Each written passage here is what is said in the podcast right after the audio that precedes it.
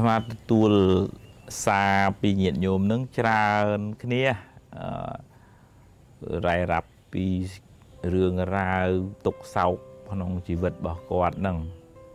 មើលមើលទៅដូចថាម្នាក់ម្នាក់វាសិតតែមានរឿង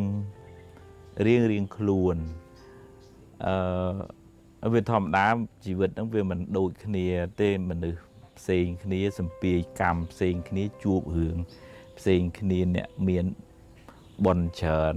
មកទៅគូមិនសូវជួបរឿងពិបាកច្រើនទៅអ្នកដែលមានពីវរាធ្វើបាបកម្ម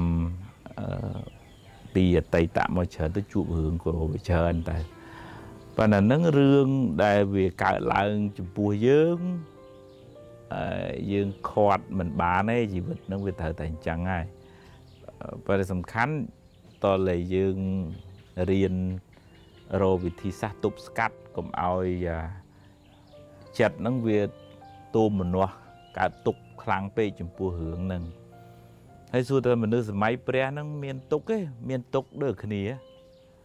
ហើយអ្នកខ្លះហ្នឹងវេទនាមានក្មេងម្នាក់បរោះម្នាក់នោះក្រវេទនាដើរតារែកលាមកគេ ចេញពីប្រគុណដើម្បីចិញ្ចឹមជីវិតទេពីដើមវាគ្មានឡានបូមអីអញ្ចឹងគាត់ដើរស៊ីឈ្នួលរែកលាមកហ្នឹងអឺព្រះសារីបុត្រឃើញក៏អាណិត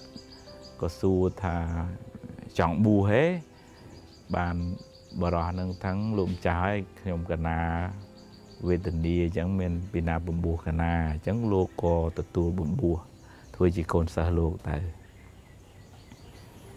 ហើយចុងក្រោយបានសម្រេចជាព្រះអរហន្តទៅរួចផុតចាកទុកទៅហ្នឹងអឺក៏ចង់ទាញមកវិញថាអ្នកណាក៏មានរឿងអ្នកណាក៏មានទុកដែរអឺបើវាសំខាន់ថាតើយើងមានសមត្ថភាពស្វែងយល់អំពីសេចក្តីទុកនឹងបានបណ្ណា ហើយយើងពន្យល់ខ្លួនឯងយ៉ាងម៉េចកុំឲ្យទុកនឹងផលបាប ចាស់ហើយស្រាប់តែយើងមកបង្កើតអាទុកថ្មីអាមួម៉ៅក្តៅកាហាយហ្នឹងជាទុកជាបាបថ្មីអឺវាតទូស្វែងយល់ថាអ្វីអ្វីវាមានហេតុរបស់វារឿងល្អក្តីមិនល្អអីក្តីដែលកើតឡើងក្នុងជីវិតនេះវាមានហេតុវាមានបាបឬក៏វាមានបុណ្យជាហេតុវាមានអំពើរបស់យើងជាជាអ្នកផលិត ផលនឹងមកឲ្យយើង វាមិនមែនជារឿងចៃដន្យទេវាវាមានហេតុយើងដាំទឹកយើងដុតភ្លើង100អង្សាវាពុះហើយ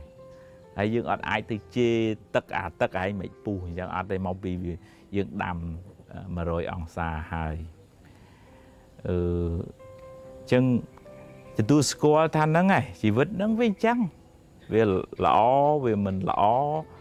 វាមានចំណេញវាមានខាតវាមានគេសរសើរវាមានគេនន្ទានៅក្នុងធម៌ហៅលោកធម៌ធម៌កើតឡើងចំពោះមនុស្សលោកគ្រប់គ្នាហ្នឹងមិនលើកលែងទេបួសជាលោកក៏នៅតែមានដែរឡើងចុះអញ្ចឹងជាយើងយើងយើងអត់អឺទុនខ្លួនទៅតាមរឿងនឹងខ្លាំងពេកទេហើយបើយើងទុនខ្លួនទៅលើ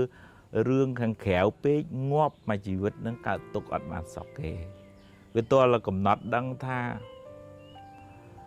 សមុទ្រវាមានអាលោកចឹងហើយជីវិតវាមានទុកចឹងហើយយើងទៅខាត់ថ្ងៃកុំឲ្យលិចមិនបានយើងទៅខាត់ស្លឹកឈើទុំកុំឲ្យជ្រុះមិនកើតវាវាធម្មតាអញ្ចឹងយើងធ្លាប់ទៅសមុទ្រយើងឃើញថ្ងៃលិចនាំគ្នា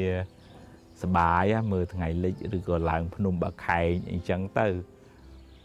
ពេលយើងគួរពិចារណាដែរតែជីវិតហ្នឹងវាមានអញ្ចឹងវាមានរះវាមានលិចវាមានជួបវាមានព្រាត់វាមានសក់វាមានទុកហើយវាមានហេតុរបស់វាដែលធ្វើឲ្យវាបានរឿងអញ្ចឹងតែកំណត់ដឹងដោយបញ្ញាទៅហ្នឹងណាយើងទទួលស្គាល់យើងកំណត់ដឹងការពិតយើងដោះស្រាយហើយយើងបំពេញហេតុនៃសេចក្តីសុខ តទៅទៀតទៅ មានខន្តីអត់ធន់មានមេត្តាករុណាចេះចែករំលែកស្ដាប់ធម៌អាអប់រំចិត្តមានការអភិវឌ្ឍបញ្ញាស្មារតីនឹងរឿយរឿយយល់អំពីសច្ចធម៌ទៅយើងធូរស្បើយពីសេចក្តីទុក្ខនឹងបដាបដាអញ្ចឹងតោះតែយើងអឺមានបញ្ញាពយល់ខ្លួនឯងហើ យយល់ពីដំណើរនៃធម្មជាតិទើបយើងមិនសូវកើតទុក្ខអនុមោទនា